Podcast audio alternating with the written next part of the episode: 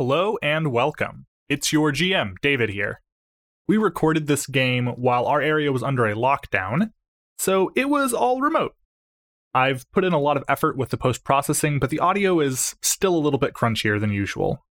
Thankfully, we are now able to record together again, though, so expect a return to better quality in future games.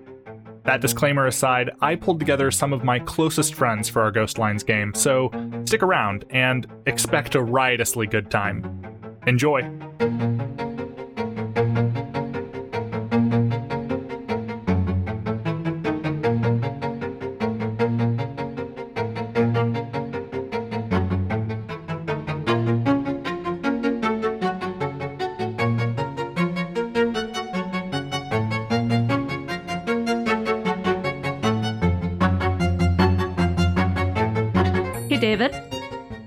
You do me a big, big favor? Sure. Would you run downstairs and get my tablet pen? Okay. Uh, make polite chatter. naughty, naughty, naughty chatter. What, Let's what- all talk about David while he's not here. I don't know. I just wanted to be a contrarian. You know who else is a contrarian? My mom. That's true. I, This is not polite. I'm sorry. Did you just dunk on your own mom? Yeah, well, now she's not going to be able to listen to this, Josie. Wouldn't she kill you for that? probably. I accept my fate. Boss, you're the best and we love you. I'm your favorite child now, right? No, I don't know if you could hear my popping in the mic, but a little bit. that was my bones. I'm trying to get into the Oh. spirit of ghost lines. But are you removing your bones? are you trying to become closer to a ghost? You know, according to a rumor I heard on the schoolyard in like third grade, if you remove the last two of your ribs, you can suck your own dick. Oh, I heard that too. If only I had a dick to suck. Well, you do. It's I mean, it would probably work with us too. I mean, I guess I could remove my ribs and suck someone else's dick. I guess that's the fucking point. Thank you, David. you know, are you really living in this year, 2020, if you're not removing Hey, whoa, whoa, ribs? wait, wait, wait, wait, wait, hold on, hold on, hold on, hold on. What? Let's just cut off this conversation and not say anything to David, so he has to go back and listen to it. Yes. yes. Okay. Yeah. no, you're so right. Oh my god. It'll make it more interesting for him. That it will. There's there's some Easters in the eggs, if you know what I mean. I'm here for you, David. Thank you, Josie. You're just here to make my life a little more interesting, add a little bit of spice. Yeah. Like at this point, I'm halfway tempted just to keep this shit show in the beginning and just be like, hey, everybody, welcome. We're happy to have you here. We're going to be playing Ghost Lines. It's a game. Hey, fuckers, let's get into it. uh, if, if you've heard of Blades in the Dark before, it- it's got a fair following. Uh, this is the game that came before it. It's sort of a, a pilot for that whole world. And it takes place on the on the lines. Uh, this is a game about ghosts and trains and Ghostbusters and sort of magical eldritch horror societies. Uh, it's, I mean, for me at least, I, I don't know if any of those words excited you, but I am I'm feeling it. I mean, I'm down for Eldritch Ghostbusters on trains. there's a lot of there's a lot of moving parts in this game and for a you know a document uh, defining it which is only four pages it is downright surprising just how much they pack into it i will encourage anyone who's interested in playing ghost lines to also get their hands on a copy of blades in the dark because there are a couple of pages of that that includes a map of the shattered isles where the game takes place uh, as well as a description of the isles themselves that is not present in the original document for the game. Uh, that it only came with a a map of it. So you might take a look at that in helping to understand the the lands that this game takes place in, and sort of just get you started uh, on it. All that being said, the, a really cool feature of this game is you can honestly port it into any twisted world of your own design, provided it supports those three aspects of ghosts, trains, and ghost busting. And if you follow those three rules, you can pretty much plop it down in whatever whatever setting of your own devices you choose to create. Uh, we'll be doing quite a bit of creation of our our own environment and also in adhering at least to those two pages in Blades in the Dark, which define the Shattered Isles and, and have the map. So we'll be trying to stick to that somewhat as we go forwards. But if you're a big Blades in the Dark fan and you listen to this podcast and you get you get upset because I didn't do something right, uh, you know, leave me a comment, shoot me an email, and I'll I'll listen to your feedback. but it will Send an accursed late. letter. Yes. Uh, actually, text, email, too little, too late. You need to go back in time and stop me, and it's up to you to do it. It's the only way. The ball's in your court. Anyway, that's uh, enough for me at the start of this podcast. Let's uh, let's talk about our esteemed guests who will be joining me on this adventure tonight and when we when we record the rest of the game. Beginning with Hello, I am Angelica, more often known as Gel, the voice that signals echoes of the past. And I'm Josby, your friendly neighborhood degenerate. I'm Emma, and I'm excited to play D&D with my friends. It's not D&D. Let me try that again. I'm Emma, and I'm excited to play Ghostlines with my friends. And I'm Nico, and even the most horrible eldritch abomination or ghost says trans rights. hell yeah, Hell yeah. Hell yeah. I'm surprised no one questioned what I said. It's just true. We know you. I mean, I'm specifically referring to the fact that it's my voice that is that is uh, last time on on Dragon Ball Z. Oh. Wha- Whatever the I can't even remember what the clip was that I recorded. for Last you. time on Dragons of the Apocalypse. Dragons of the Apocalypse. Okay, there was Uh. actually a movie about that in the 90s with like post apocalypse and there were dragons everywhere. I never watched it, but it seems like a fun, if wacky premise. wow, It's a hell of a thing. I've watched bits of it. I'm trying to remember the name of it. I cannot. I want to say it's called Inferno or something like that. so you, you mentioned dragons and an apocalypse, and I was just like, never ending story? Is that you? Last time on Trials of the Apocalypse is what I meant to say and is what Angelica says. That's okay. Hopefully, hopefully our guests know uh know the name of the podcast. Well, now I want to call it Dragons of the Apocalypse because I think that sounds like more fun. I you said Dungeons and Dragons, and then you said Dragons of the Apocalypse. I feel like you really want there to be a dragon. Hey, David, can we make a ghost dragon be in the ghost lines? A dragon Um, ghost. I, I want to pause it real quick, just a thing before that. That would create a problem with acronym. We would collide with a very well known multiplayer online battle arena. Oh no. Yeah, uh, we would go from Toda from Oh. TOTA to Dota. Dota. Oh, Truly a fate worse than death. okay, Uh, but ghost dragon for real. uh, uh, well, I'll, I'll consider it. Also, I say that you all are starting in this game at level zero. Do you think you're ready to take on a fucking ghost dragon? Well, let's level the fuck up then, and not be little bitches anymore. Level I one think that's up to you. Yeah, I mean, after all, we probably won't level up in this game. level level one dragon, level one hundred crook. uh, oh, Emma, don't say that. Don't say we won't level up because then we will. That's how this. That's how this works. That was that was the joke. Yes. I was there for Apocalypse World. Anyway, tonight, well, not really tonight. This time we're going to be smartly splitting these up. So we're going to be recording the prep tonight, and then we'll be recording the actual game in two days' time. On a beautiful Sunday afternoon, we'll be indoors playing Indoor. our Ghostbusters on trains. Uh, can we just like stop and appreciate the fact that there just wasn't enough trains in the movie Ghostbusters? Is that why we're doing this? I mean, that's why I'm doing this. I mean, that in a world that is uh, almost eternally in darkness as the sun has been burnt down to an ember and only appears at dawn and dusk. Mood. Also, ghosts. Ghost mood. I have a question. Yeah, let me hear you. Um, how do plants work? Barely.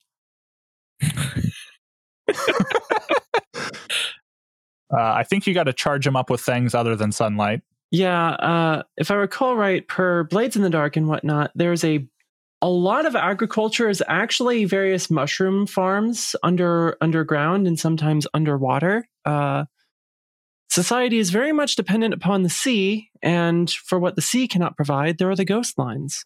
Oh no, Soylent Green is people. Obviously. Soylent, if you want, sponsor us. Huh? Isn't there a company, Soylent? Yeah, I'm not sure if that's probably. their company name, but yes, there is such a place. There's, there's a product line called Soylent, and mm-hmm. everybody's like, "Isn't that people?" And they're like, "No, yes, but please buy it anyway." There's Soy Joy. There is Soylent. It's a I think it's a protein drink. I think if you were going to name anything Soylent, protein shake is not a good thing Why? Because it's way too close.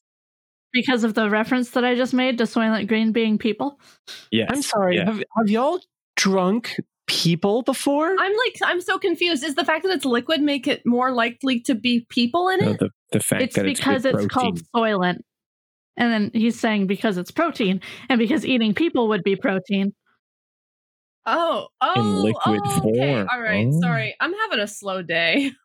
I still question how it is you know so dear to your heart that people are good protein, Josby. Nico, are you not made of meat? no comment. we are we are getting wildly off pace, but uh, as I mentioned earlier, this is only a four page document, so there's not nearly as much to go over as there was with Apocalypse World or Undying. All that being said, I think we're going to spend quite a bit of time fleshing out some of our world building in that portion of this setup episode. So we will reserve ourselves some time then.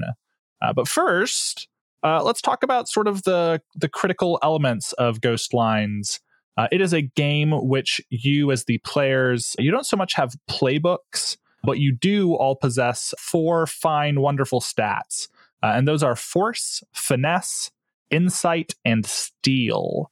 Uh, and to go briefly over what those basically employ, force is you roll force if you're doing something forceful. You're trying to do damage, you're trying to break something, uh, you're kicking somebody real good. that that could have been better, but it's fine. It's Uh, like rolling hard in Apocalypse World.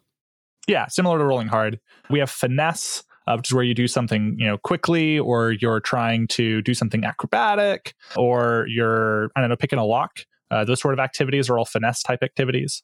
There's insight, uh, which is very similar to reading a situation in Apocalypse World, where you can inspect what's going on and then. Based on your roll, you can ask a series of questions that will help you gain a better idea of the situation. And layered atop these stats, you have another core skill that is to assist. And that's for all of force, finesse, and insight. You can also, uh, whenever you roll, depending on how strong your success is, you get to choose multiple options. Uh, in the case of assist, you can instead opt to take one of your, your bonuses for either force, finesse, or insight on a roll to instead help somebody else with their roll or to interfere with somebody and make their roll more difficult. Lastly, there is steel.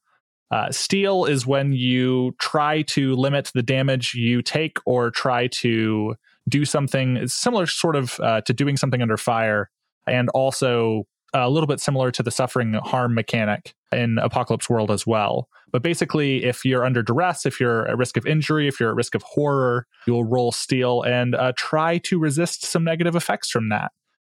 Uh, and that's sort of the the core moves, the core stats of Ghost Lines. You have force, finesse, insight, steel, with assist sort of trickled in there for force, finesse, and insight. Does that make sense? I think Yeah. so. So, apart from your sort of basic stats and skills, there's also a few things of value in this game. Those are chits, stash, and favors. Chits are your basic currency. It's the money you get paid for, uh, you know, for a job. It's the money you get paid for a side job. It's it's what you can exchange for goods and services elsewhere in the game. Stash is a bit different. Stash is like the the chits you have hidden away for your eventual retirement. Uh, and that's because you do not want to be working on the ghost lines always, forever, for your whole life. You will die if you work on the ghost lines for your whole life. It is a very dangerous place to work. Uh, you do, of course, get something like hazard pay. That is, you get paid for the hazards you deal with. uh, Probably not an especially greater amount, although you do get paid more if you dealt with a more difficult ghost. So there is there is that. So I guess there's there's some semblance of hazard pay in this world. But stash is the chit you have stored away so that one day you may retire. That's something that in a longer form version of this game, it's something you're going to want to, uh, it's sort of like your score that you develop throughout the game as you're trying to get your character into a position where they can uh, live the high life or live their best life and not have to work these dangerous ghost lines anymore. Uh, favors are uh, another currency all their own. Favors is uh, sort of similar to debt from Undying. Favors are what you've earned by doing side jobs, by doing things for other people. You can now get them to do things for you or to get information for you. It's basically your street cred on top of the shit that you can make from doing different jobs. Those are your three types of currency to the game, with stash being sort of your attempt to one day retire from this from this harsh life which you found yourself in. That's most of that's most of the first page.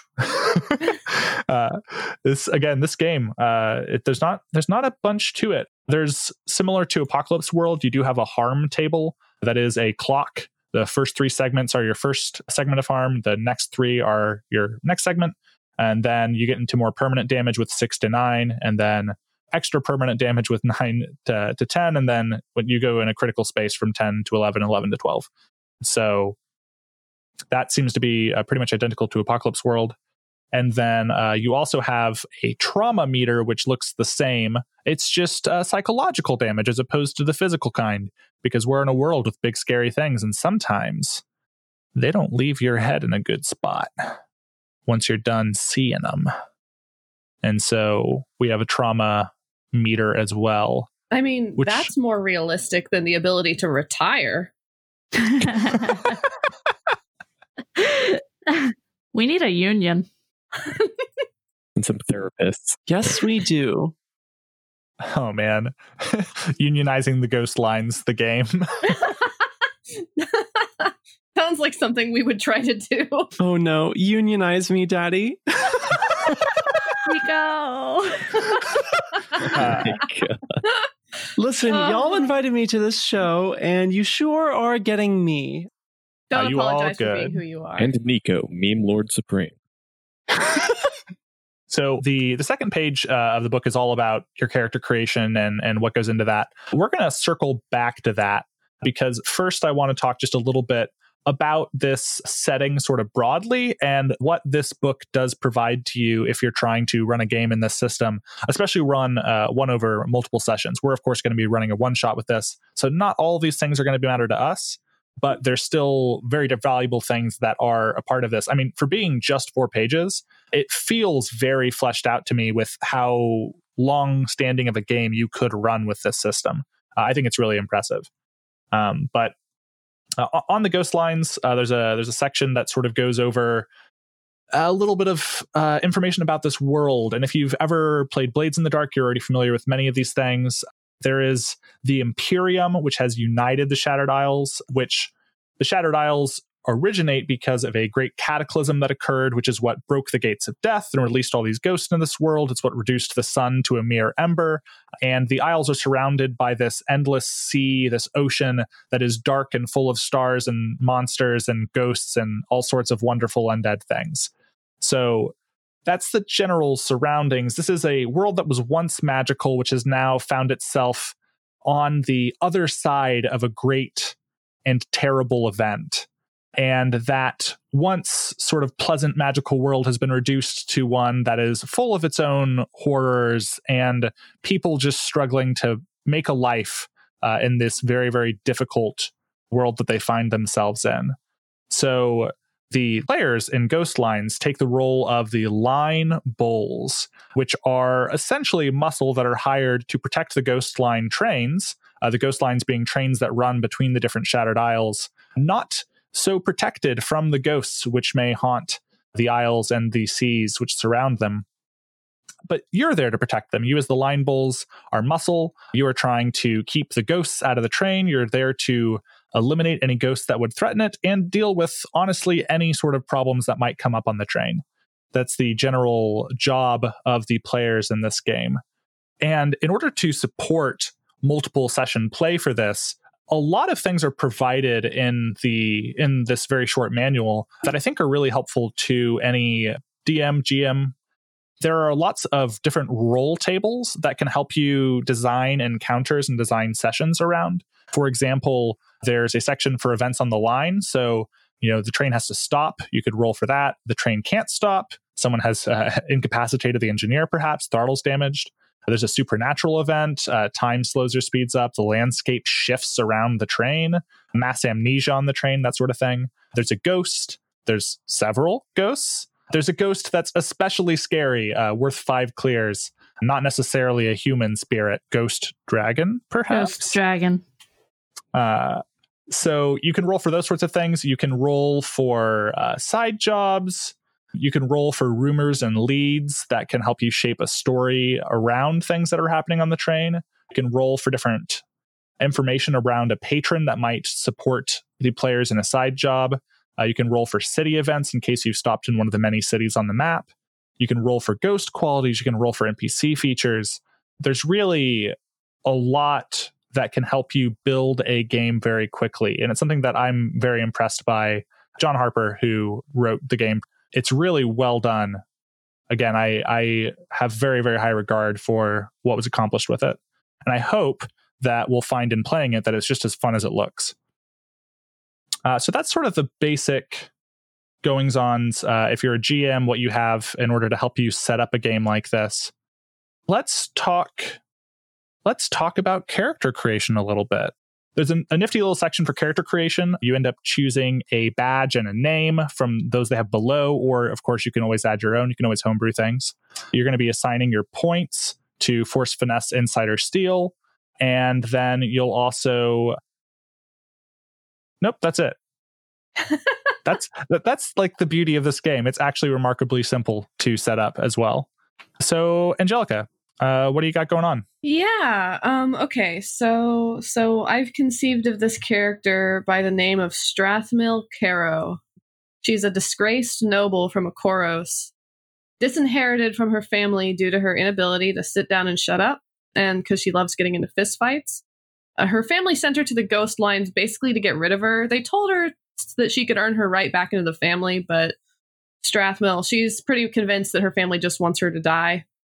But she's uh she's gonna do her darndest not to. So I chose Akoros as my homeland, chose Sharp and Noble as my gifts for an extra point in insight and an extra point in will.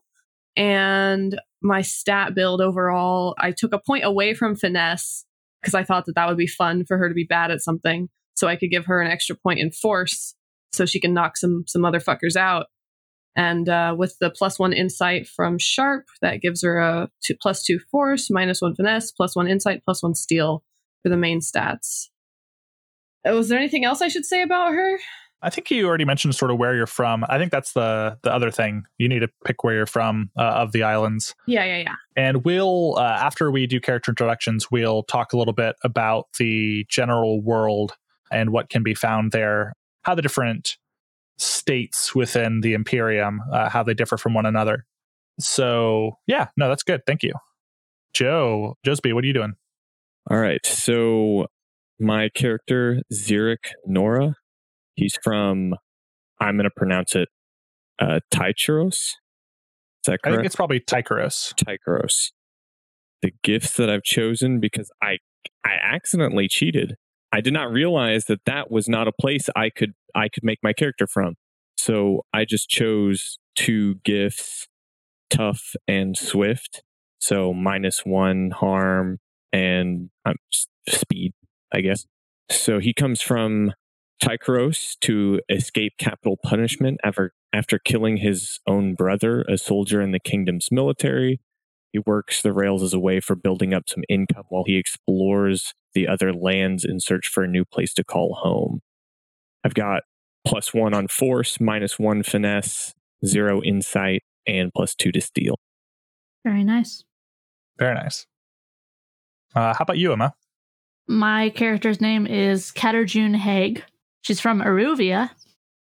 She's just a small town girl living in a lonely world. She took the midnight train going anywhere. Oh my god. uh, for her gifts from Iruvia, I picked Nimble, which gives her plus one finesse. And I picked Sly, which gives her a free extra insight question, which is pretty cool. For stats, it was supposed to add up to two, right? Yes, it'll sum to two. Uh, highest you can go on any one is three. Lowest you can go on any one is minus one. Okay. And that's before gifts. Yes. Okay. So I did zero in force, two in finesse, one in insight, and zero in steel. So this will be fun. Okay, cool. And then from the from the same country of origin, uh, Nico, who are you playing? Yes, from the same region of Iruvia as well. Bright Harbor, I think, hails Rowan Polonia. She worked on the shipyards, uh, the Leviathan hunters that go out into sea to obtain Leviathan oil, fueling the lightning barriers that keep human civilization alive. She worked there from a uh, very young age of 11, and she gradually took on more and more work, more and more jobs, managing to make her way alone on the streets in the few friends that she was able to make and keep in their in her time, eventually landing on board one of the Leviathan hunting vessels herself. However, there was a mishap at sea. Demons befell the ship, and somehow she came away unscathed. She's been working her best to flee ever since, never saying what it is exactly that she's running from. Being from Iruvia as well, she has nonetheless picked two different perks, if you will. She is attuned, she assists better at plus two instead of plus one, and she is swift, she's simply faster. Her stats are zero force, one finesse, zero insight, and one steel. I like to think that a balanced head and a balanced approach to things is what has kept her alive so long. Yeah. Actually, I really like uh, this team comp. We've got no two no two members that are too similar. On the ghost lines, you as the bulls will be taking on uh, four distinct roles that are going to determine what equipment you have and what your general purpose is in any encounter with ghosts. Those roles are rook, spider, owl, and anchor. Uh, have you all taken a look at that in the book yet? Yeah, a little bit. I've looked at it, but I don't know that I understand it. Yeah, it sounds like we pick those before each encounter, basically. Or how does that work exactly? I sort of think of this more as picking it before a job. Like Right. you Mhm. you have the role of anchor for this job and that means that you're going to carry certain equipment and you're going to behave a certain way in a fight. The way I like to think of it is every job is air quotes one line, and you pick up one set of equipment for that run, if you will. Okay. The difference in equipment at least between them is your rook gets a heavy lightning hook. The spider gets a lightning web thrower uh, and a bandolier of spirit bottles, quantity four. The owl gets spirit goggles and a spare lightning oil canister. And the anchor gets a heavy encounter suit, which counts as one extra armor and has an electro field on it. So, uh, for this upcoming job, now that we've established your characters as is, uh, we're going to sort of start moving into the portion of this setup episode where we let's do some world building, define sort of how things are, and then also we're going to define how your characters have interacted up until this point. So we have a good basis before we start into our one shot. So the first thing that I wanted to talk about a little bit is the various lands you're from. So Iruvia in the book is referred to as a land of black deserts, obsidian mountains, and raging volcanoes. Some say that positions of power in Iruvia are openly held by demons. The people are generally amber skinned and dark haired. So we have two people from Iruvia, Rowan and Caterjune. Now, Rowan, you said you were in Bright Harbor. Uh, Mhm. Caterjune, have you picked? Sunfall is fun. That's a fun name. Sunfall is a good name, huh? Uh huh. Why is it called Sunfall? You would ask me that. Um, why is it called Sunfall? It is called Sunfall because so the sea looks like it's just glistening with stars basically from underneath. Yeah, I want you to think in say a in a very like Lovecraftian sky sort of way as a sky of endless stars of impossible distance and depth and existential dread baked in. Only instead in this world that's all undada sea. Uh, so when the sun sets, what little of the sun there is left, because of the position of the town and the position of it on the water, it looks like the sun is falling into the water. Okay. Actually, Sunfall's sort of positioned there next to a, a, little bit of a bay of some kind there on the coast of Iruvia. Mhm. I could imagine that it looks like the sea is swallowing it right there. Yep. And that happening right behind the town is why it's referred to as Sunfall. Just building a little bit of detail brick by brick. Um, Now, are you going to ask Nico why hers is called Bright Harbor? Well, I feel like that one's a little bit more self explanatory. Oh, okay. So it's just me you're picking on. For what it's worth, I do have an idea in mind. oh, yeah? Tell me. I like to think that of the cities of Iruvia, Bright Harbor is kind of the center of electroplasm and lightning tower technologies. And as a result, the Leviathan trade is especially active there. And so is, of course, the products of that. Uh, our lightning hooks, for example, may have come from Bright Harbor. And while every town glows in the eternal twilight that is the Shattered Isles, due to the lightning towers, of course, Bright Harbor, it is said, it is said, shines just a little brighter, a reminder of the world as it once was. Yeah, I imagine the the lamps there. There's more of them. They're manufactured there, and uh, it's a, a city, a shining city, an example of what other cities in Iruvia could strive to be if they could only maintain the same level of commerce as Bright Harbor, the same level of connection to the trade of the of the Imperium. I like that.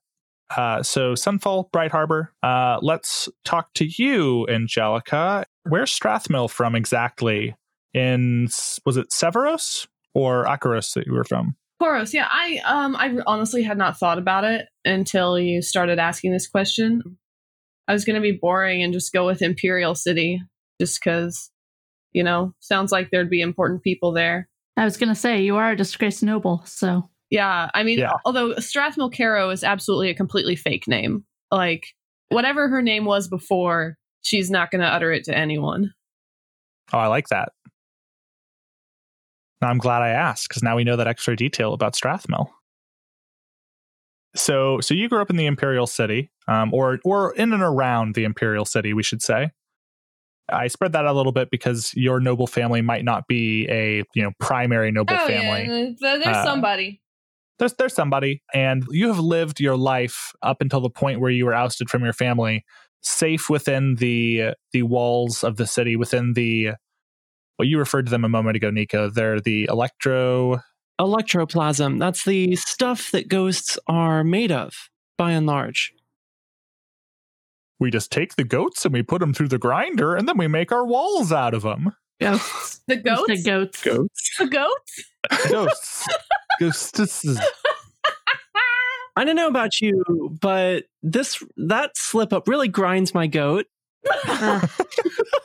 Really gets my goat Gets my gears.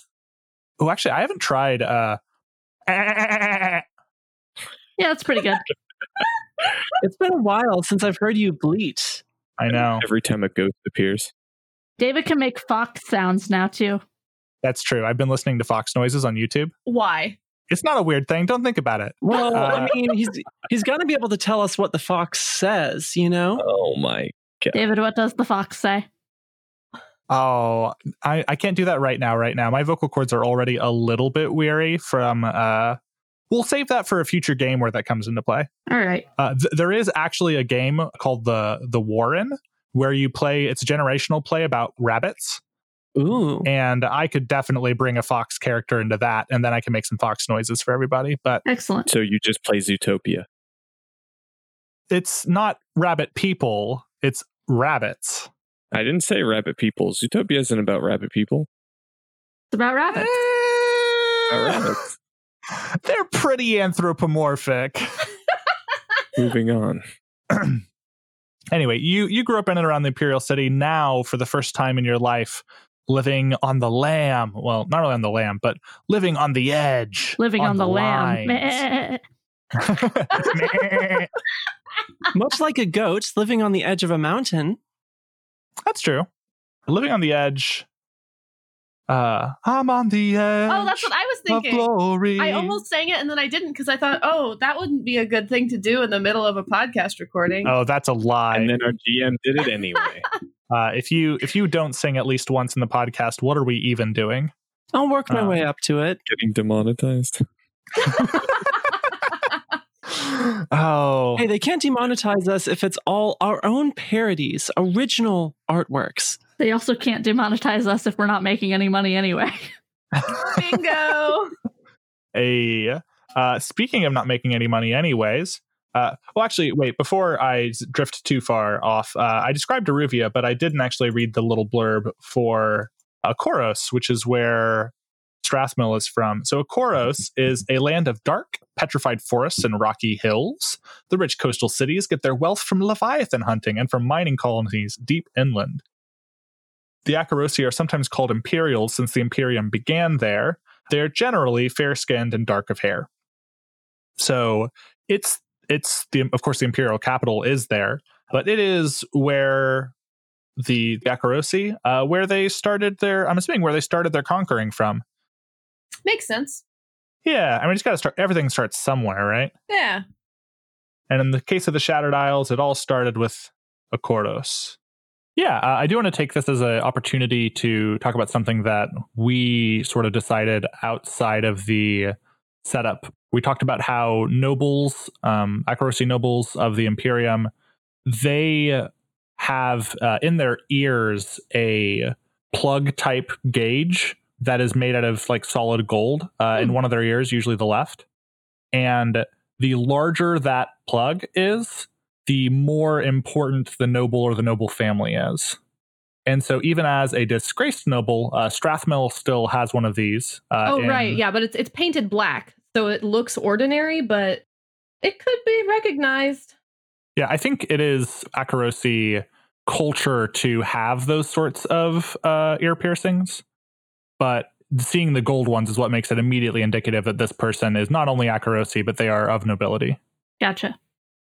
So it's not totally unlikely to see somebody with one, but those in the know know, you know, know.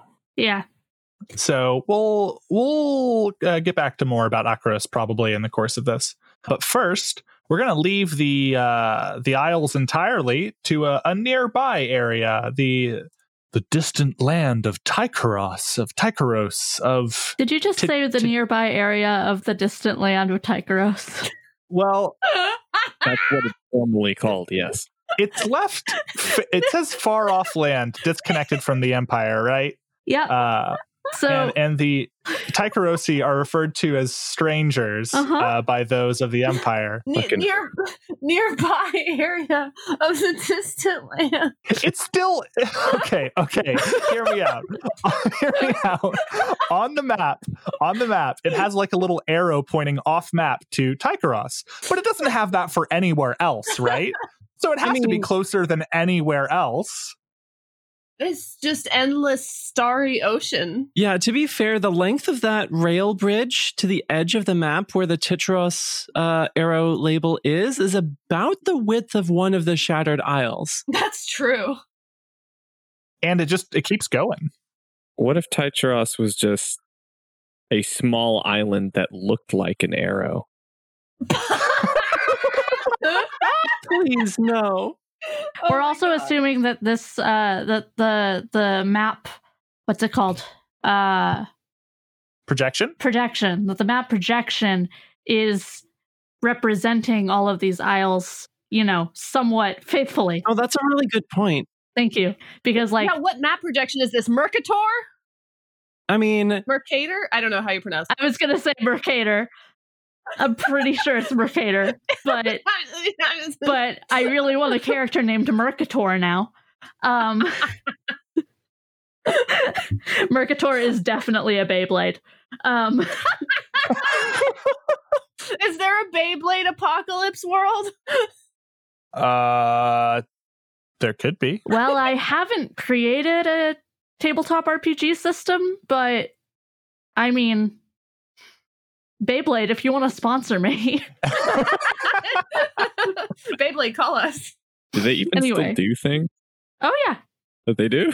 Beyblade had a show, Josby. Well, yeah, but I mean, I don't know if they're still doing things. I mean, Now's your time to get back in the game, Beyblade. yeah. You gotten a little bit more popular recently because some YouTubers have done some stuff with you. And Uh, of course, everyone knows that the podcast is the primary means by which folks consume media in our year 2020.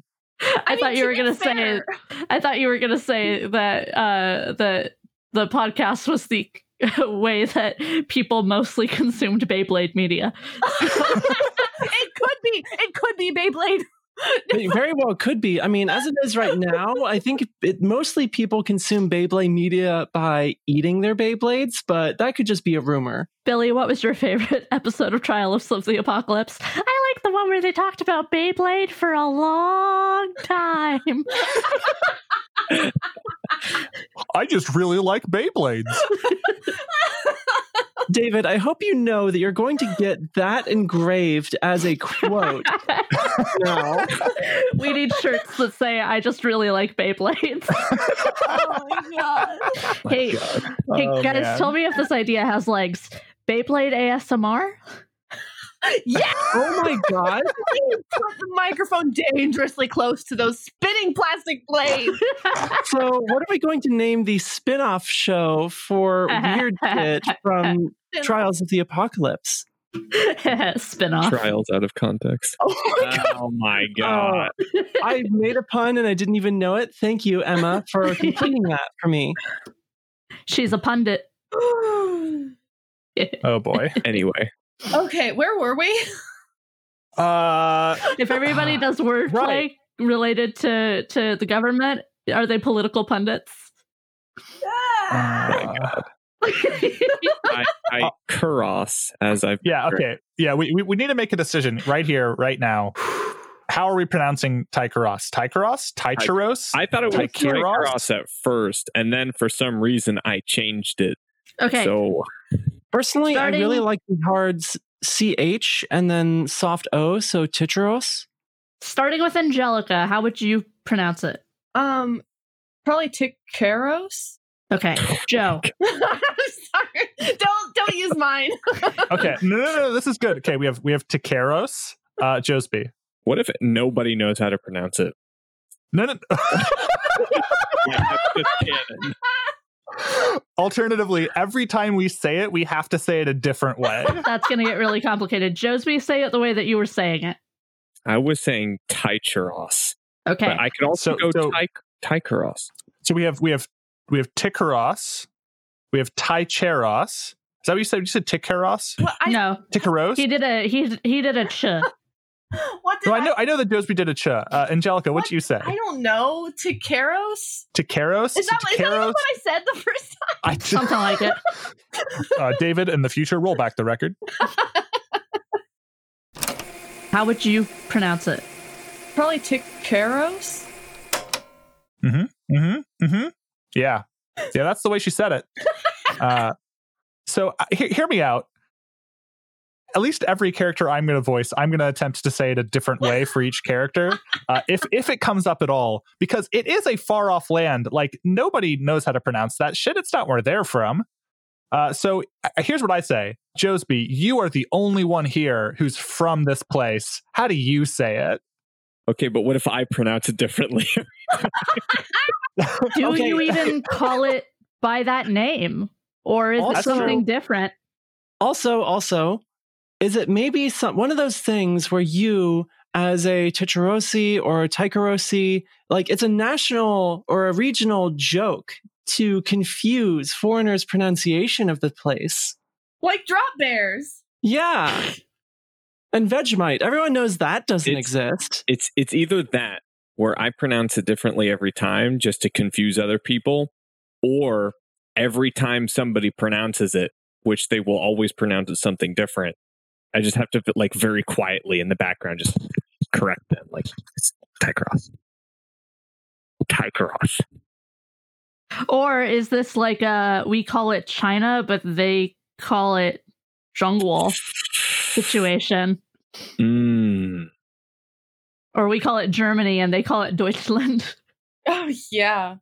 And the French call it Allemagne for some reason. hmm This Or could- we call it the United States, but it's really called Merca.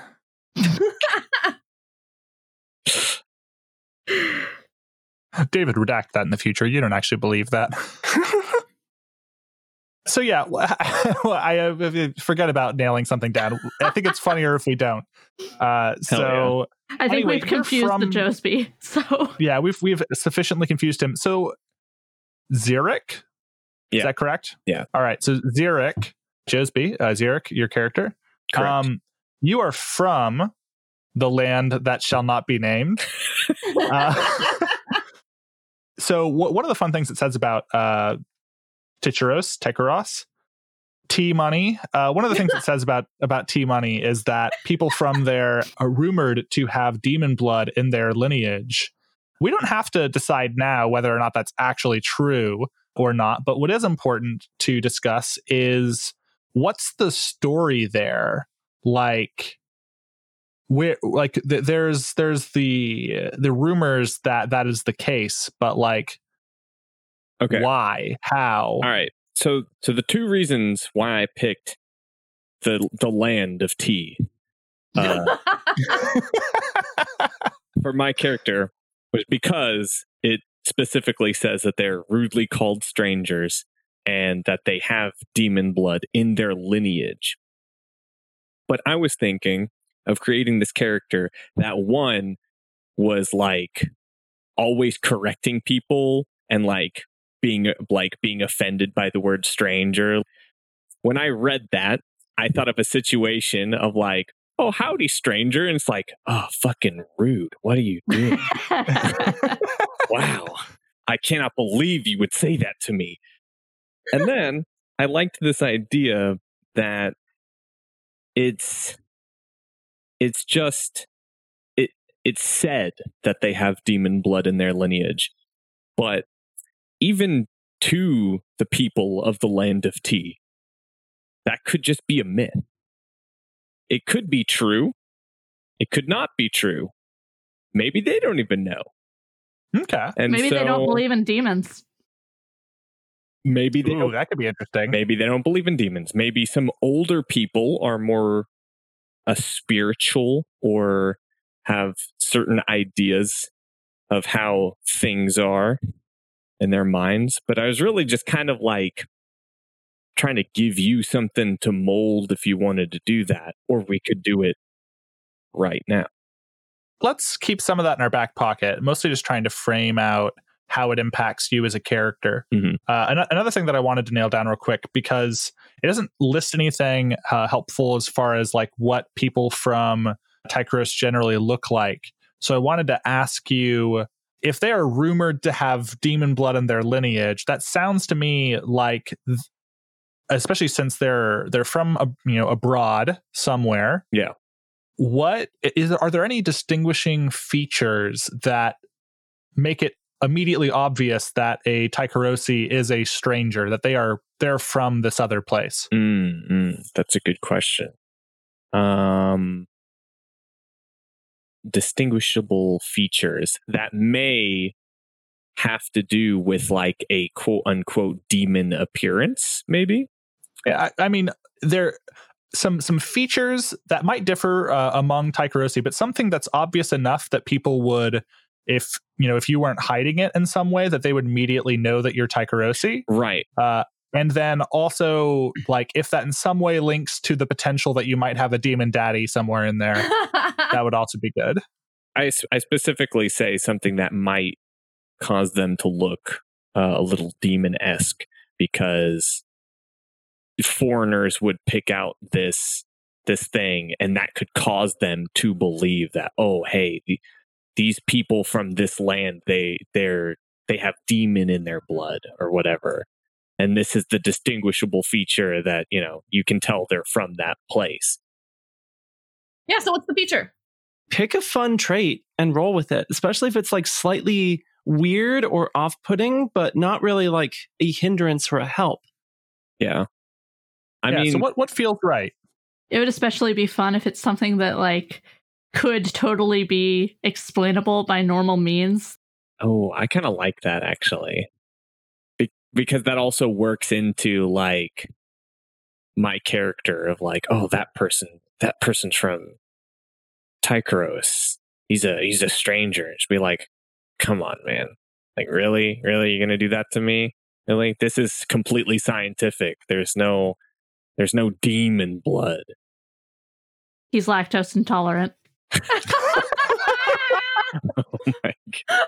He has a very severe peanut allergy. He doesn't like to talk about it. Fuck. What are some? What are some good? David, can I say fuck on your podcast? Uh, I don't know. Try saying it. Fuck. Well, it seems like you can. Did, did it go through? I didn't hear anything. hey, Jel, try it again. oh, what did it not work? I think we changed it in post. David, uh, for that part, I need you to add in the sound of a squeaky dog toy. Oh, don't say that. oh my god. Oh What- man. oh, what about like teeth? Ooh. Stop right there. What about teeth? We don't have any. Oh, Uh, Uh, oh, I, that's kind of cool. what? No, I was totally kidding. Okay, Uh, then tell me. I, tell me I about was your teeth, gonna say- I was just gonna say consisting of uh, a, like a a different kind of diet, maybe like sharper fangs. Um, that'd be cool. Shark teeth. Okay. Hell yeah. Shark teeth. Ooh. Ooh, ooh, ooh. Yeah, hear me out. Especially since like uh, a, a big tie of the Eldritch stuff in this game is in the sea, right? Mhm. It's sort of. I always sort of think of it like the the sky was mirrored into it, and with the cataclysm, the sky itself became the sea, right? And uh, what if you had like like a shark, you have like two rows of teeth? okay. Two two rows of like sharp Er, teeth. sharper teeth. Okay. Cool. That's Uh, cool. That's 'Cause really that's cool. something that like if you smiled would be apparent in in unnerving ways. yeah. I Yeah. dig it. Yeah. Okay. Cool. So let's let's go for that. Uh, I just had a really cool idea. What if the sun looks bigger when it's reflected in the ocean than it looks like as it is in the sky? Ooh, That's Sort of- cool. Sort of a harkening back to its original state. Yeah. I love that. Yeah. Nice. The reflection is more true to reality than the reality. Oh my god. This is getting deep. Well, not until you get in the water, but yes. Oh my. No, but actually, I was thinking about that looking at the map with like Uh-huh. the trains going over the water. Like, are we going to have some like sea train bullshit? Because I'm about it. So I am also very like actually you could you could ask Emma. I am very much about the C train bullshit. I'm so about C train bullshit. But what about the A train and the B train? Listen, the Well- B train is a highly protected resource not to be shuttled around by novice bulls. Mm. we are going to be we're going to be on a train and it's And it's going to be train. a C train. We can only you. afford economy. Yeah. Uh, speaking of uh, speaking of affording economy, uh, let's talk economy. ab- oh uh, my god. let's let's Please talk. don't make a D joke. I, I thought about it, but then I thought that would be in poor taste, and then I remembered Angelica just like saying "fuck" on the record for the fun of it, and then I realized this podcast has already devolved well past the point of having any sense of decency. I mean, I Whoa, she didn't say because have- fuck on the record. She said fuck on the record. Very important difference. We could do both. Um, You mean you mean D decency? Oh. okay. All right. Okay. All right. Back to what were we talking about? Ah, okay. uh, we were talking about the about sea sequel. trains. right. Go on. okay, cool. Is it my turn to talk? Yeah. please, please. Oh man, no, no, no, no. We're, we're all good here. So yeah, th- th- we're we're gonna have a train. Uh, actually, I wanted us to maybe pick out uh, if we're looking at our map, let's pick our route that we're going to be running for this game. I think we're just going to be running from one city to the next. I, I don't think we're going to be able to do a multi-stop episode. I feel like we're going to have enough going on that we will not have Mhm. not have time for a multi-stop. So I was originally thinking maybe from Sunfall to Irondale uh, in Severos. That's a that's a nice little C route. C train, C train, C, C train. train. It's not the A train, not the B train. Be on a C train. I say that. We do have one more interesting option with Severos to Iruvia. We could go from Irondale to Mistport, which then takes us both over land and sea. Oh, I Mm. love that. Yeah, no, let's do that one. And especially since like the different isles have very distinct climates, I'm imagining that little like archipelago of islands that leads between the two has some weird blending of the two. Yeah, let's do weird shit. Uh, have we talked about Severos yet? I don't think No, so. Not really, because none of our characters are from there. Yeah, so so Severos is described as a land of windswept plains covered in dark scrub and thorny growths. Outside the imperial cities on the coast, some native Severosi still live in free tribes, scavenging the deathlands on their ghost hunting horses. Oh, that's right. they are right. generally brown skinned and dark haired. Yeah, Severos has ghost hunting horses, which is just the dopest shit. I I'm sorry. ghost hunting horses? Sign me up, please. So I I love the idea that we're sort of going to get to blend a little bit of Severos and Iruvia because Iruvia, of course, has that really cool aesthetic of like black deserts, obsidian mountains, raging volcanoes Yeah. uh, positions of power openly held by demons, which we should maybe chat about. But then marrying that with the the f- the free wheeling scrub and thorny growths, tribes scavenging the deathlands on ghost hunting horses. That's just like those two ideas together. I really much like. So let's let's go for that route. Yeah, let's do Irondale to Mistport.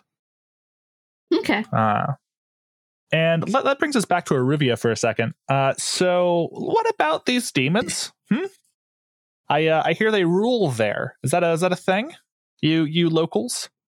I think Katarjun is pretty sure that people think that demons rule it because most people can't read and the people in charge can read.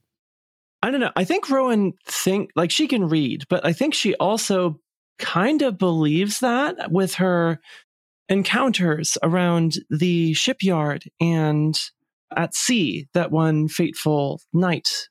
Yeah, I think that you know, there's no one walking around with like sprouted horns or anything, but it is often whispered in the bars of Bright Harbor, Uduasha, and other towns that you know, someone encountered this noble once and oh, their eyes just looked so strange. And then I blinked and I was back home and this paper was signed or something like that.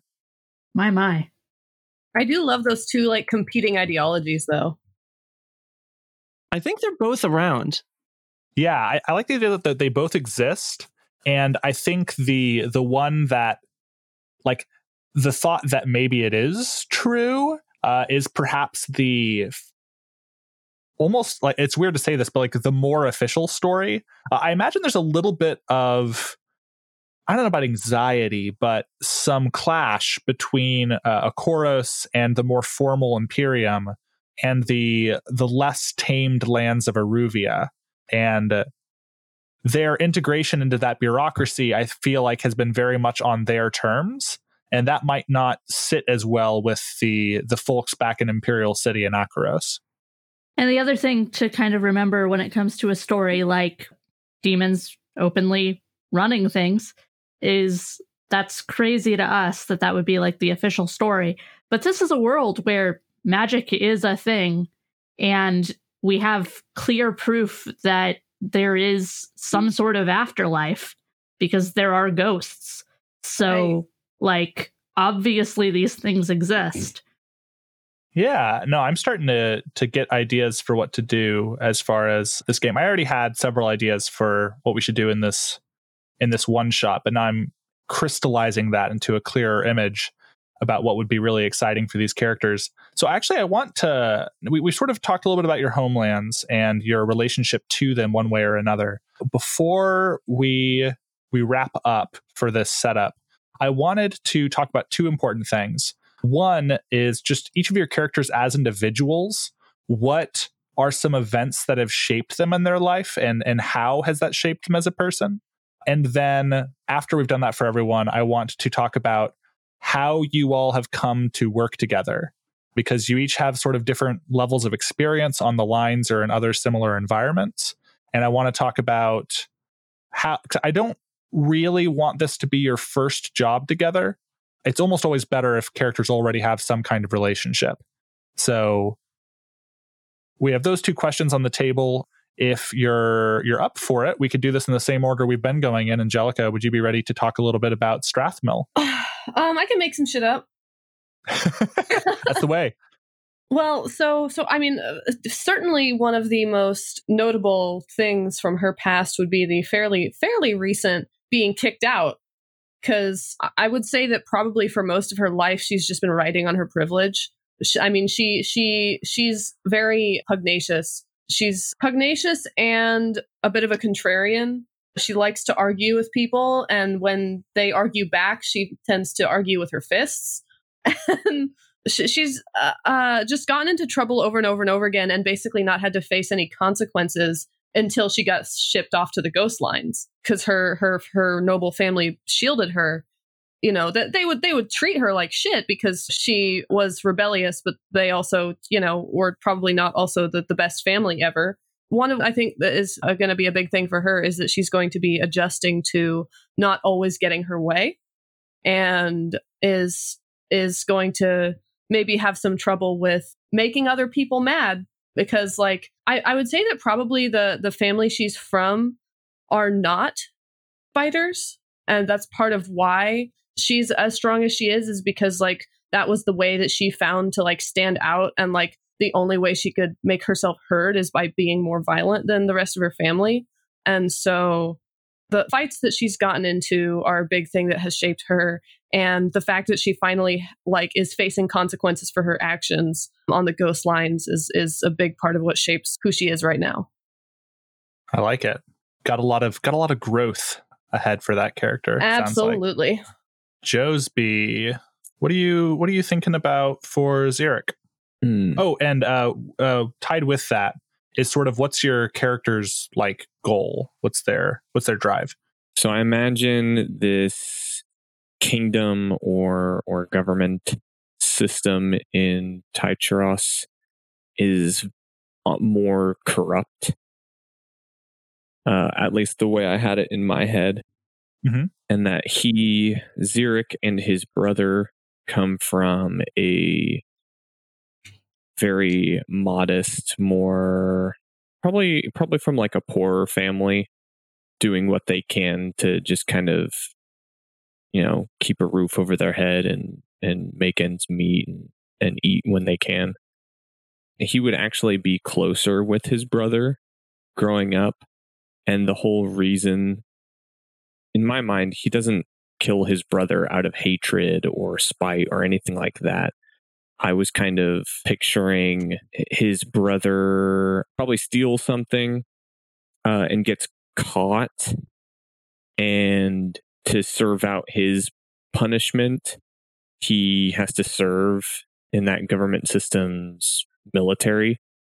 And with that comes like both physical and and mental torture, being, you know, told to complete missions that are very shady basically staining his hands and, and carrying out missions that are definitely immoral.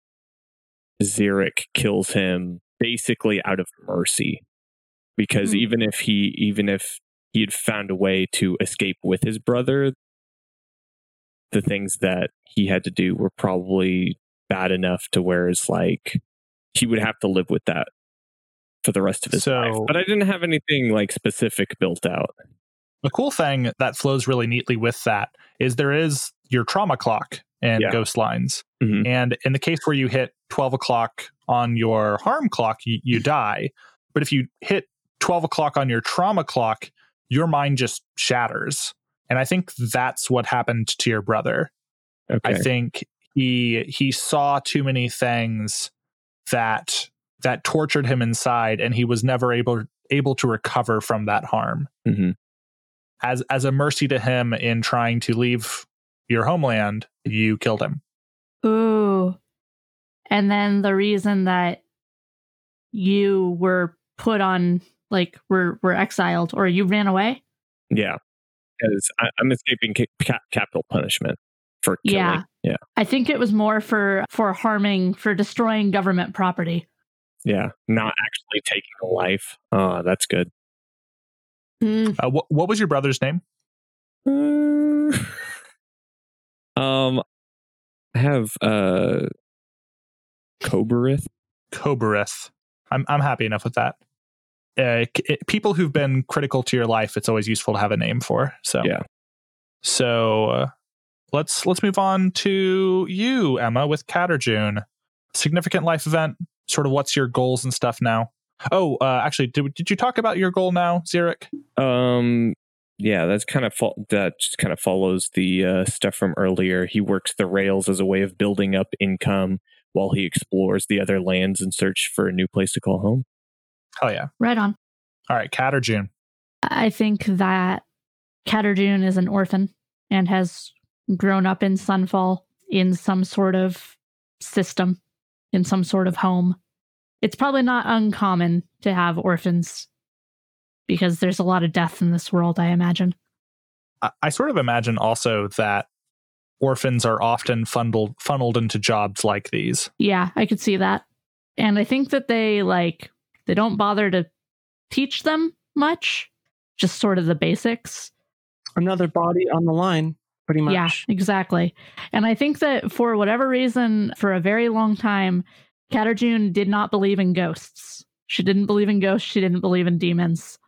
She didn't believe in anything that was particularly supernatural. She basically thought that people were ascribing some sort of personality to things that were were not alive or you know didn't have a didn't have a psyche and then she started working on the the ghost lines which are called the ghost lines for a reason.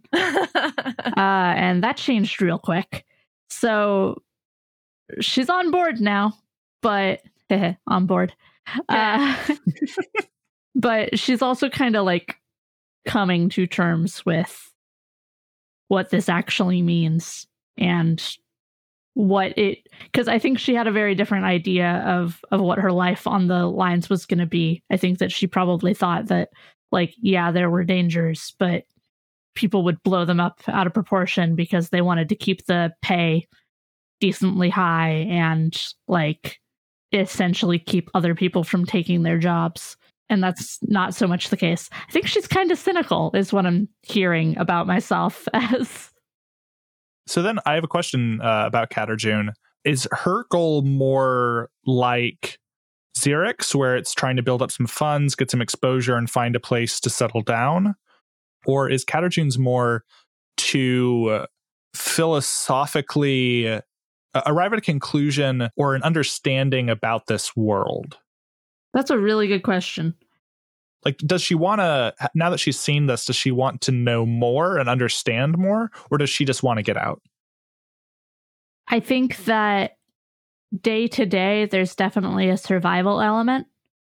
But in the moments when she has downtime between between missions, between work, it does strike her that like we could learn more about this. We could do this in a a better way. We could work together in a better way. We could unionize.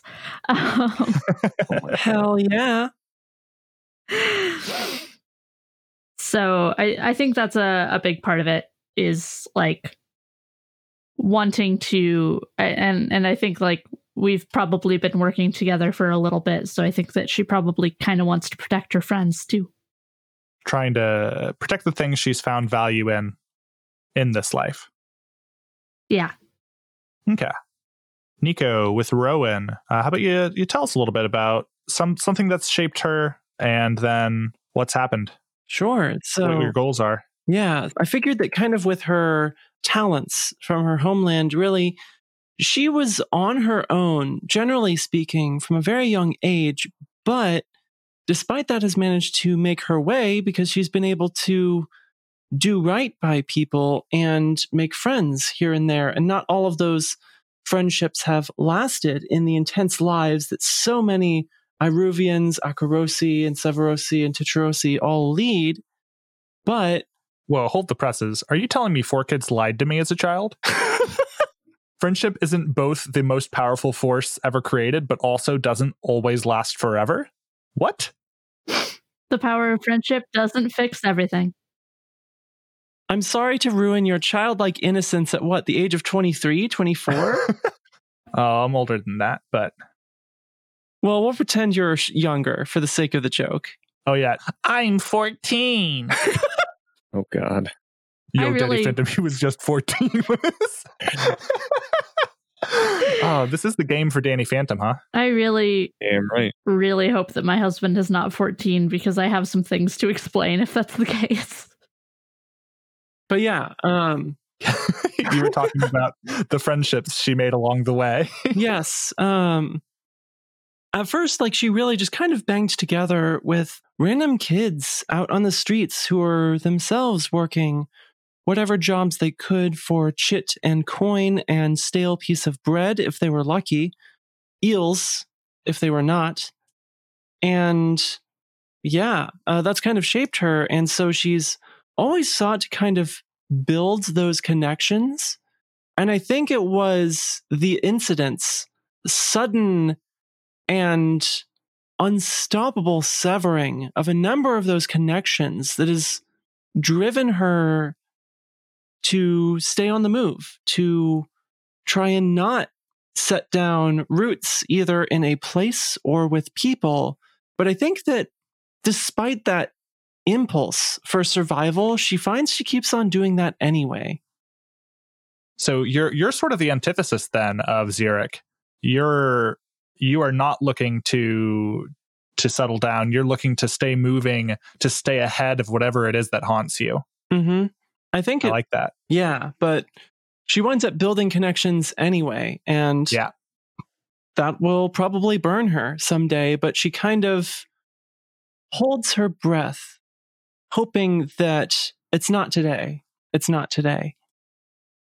Aw. So, the four of you from your disparate paths somehow wound up in the same career and somehow wound up working together. We don't need to go into much specifics about like the first job you ever worked together or or even how the like how specifically the team came together unless you have any specific ideas. But I do want to ask what is each of your sort of general dispositions towards the other characters in the in your crew. And you don't all need to jump in at once on this, but I would like it if Mhm. one of you did. I'm sorry. There's just there's a part of me that just wants to be like, all right, if it came down to marry, fuck, kill for your three teammates. Oh, can we do that? There's four of us. That's perfect. honestly, honestly, yeah, let's let's let's do that. Marry, fuck, kill uh, on Strathmill, Rowan, and Caterjune Xeric. Let me hear it. Okay. So uh I think Caterjune is definitely kill. Fuck. All right. you you've described your character as wait, no, I'm I'm sorry, I'm thinking of the wrong people. Uh that is totally my bad. Strathmill is kill. okay, yeah, Okay, that's what I yeah, That's expected. reasonable. I was like, what did I do? sorry, sorry, I got your character mixed up. That's my bad. Uh, the the noble that answers with her fists instead of any sort of reason. He's probably not too fond of that. Uh, I would. He's seen that behavior before. Yeah, not not cool with that. And then shit, I'm trying to remember uh personality traits for everyone, Caterjune didn't believe in ghosts right? Mm-hmm.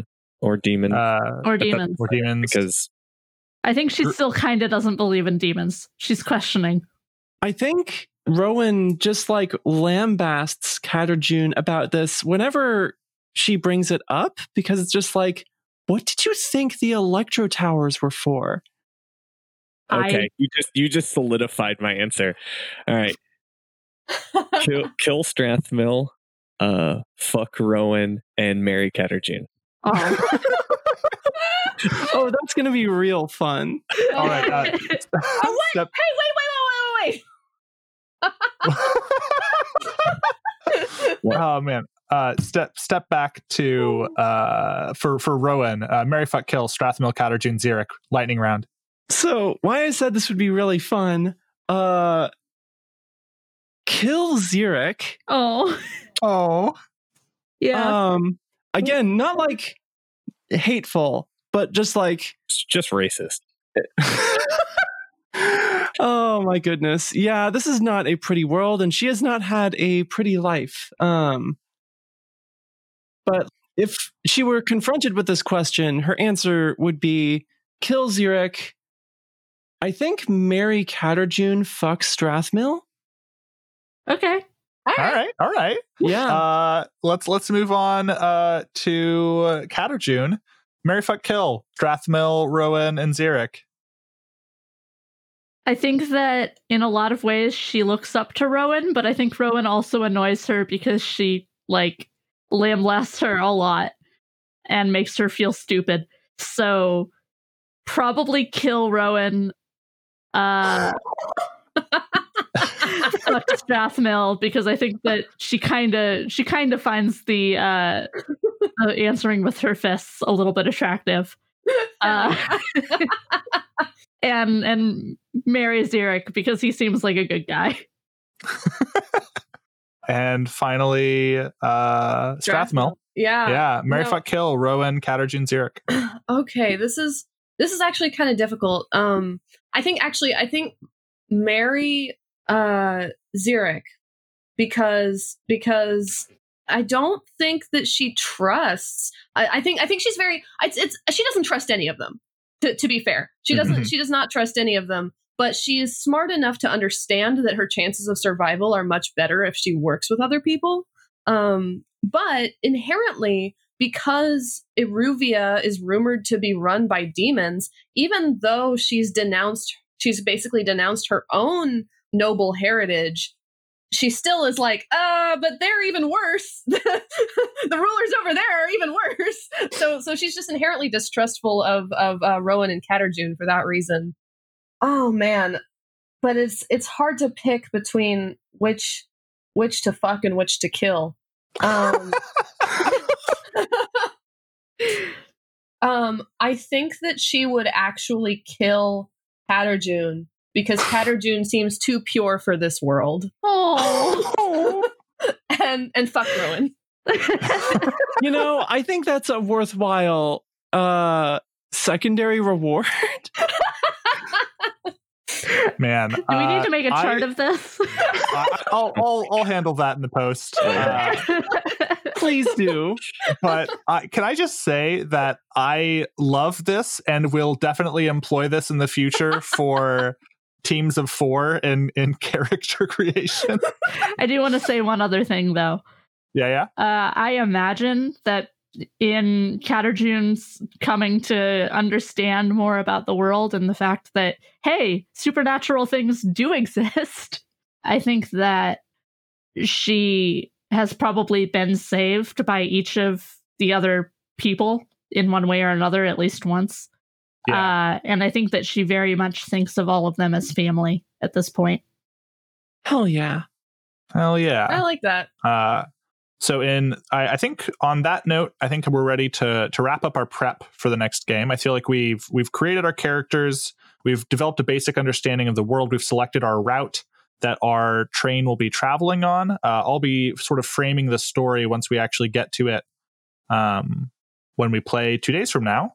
But in the meanwhile, I do want you all to think about, and we, we can hash out out of game, and then we'll just have things set for when we play.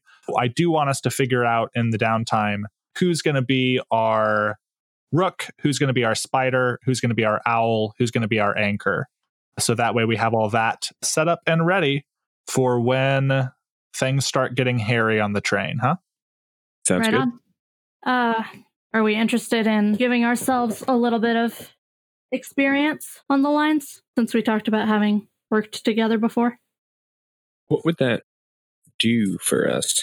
Um, as you level up, you basically are able to snag more talents. Yeah, when you level up, choose another gift from your homeland or from a land in which you have worked any combination of four lines slash jobs. Uh, when you become a master, add plus one to a stat. So, and I believe uh, in the parlance of the box to the right there, cleared is a ghost removed from the train silenced is a ghost destroyed, right? Yeah. Okay. Yep, that's correct. Cool. So let's just go as light on that as we can. I think with this line, you will have worked three lines. Okay. So mark that. I think you've probably tried out at least two roles by now. So mark that. Uh, and pre pre mark five ghosts cleared. Uh, and then, yeah, I don't think uh, I don't think any of you have silenced a ghost yet. Let's just keep that as canon for now. Okay. Yeah. All right. I'm really excited. Your characters sound real fun, and uh, I'm excited for things to get just a little bit spooky. uh, see you next time. Farewell. Peace. Bye.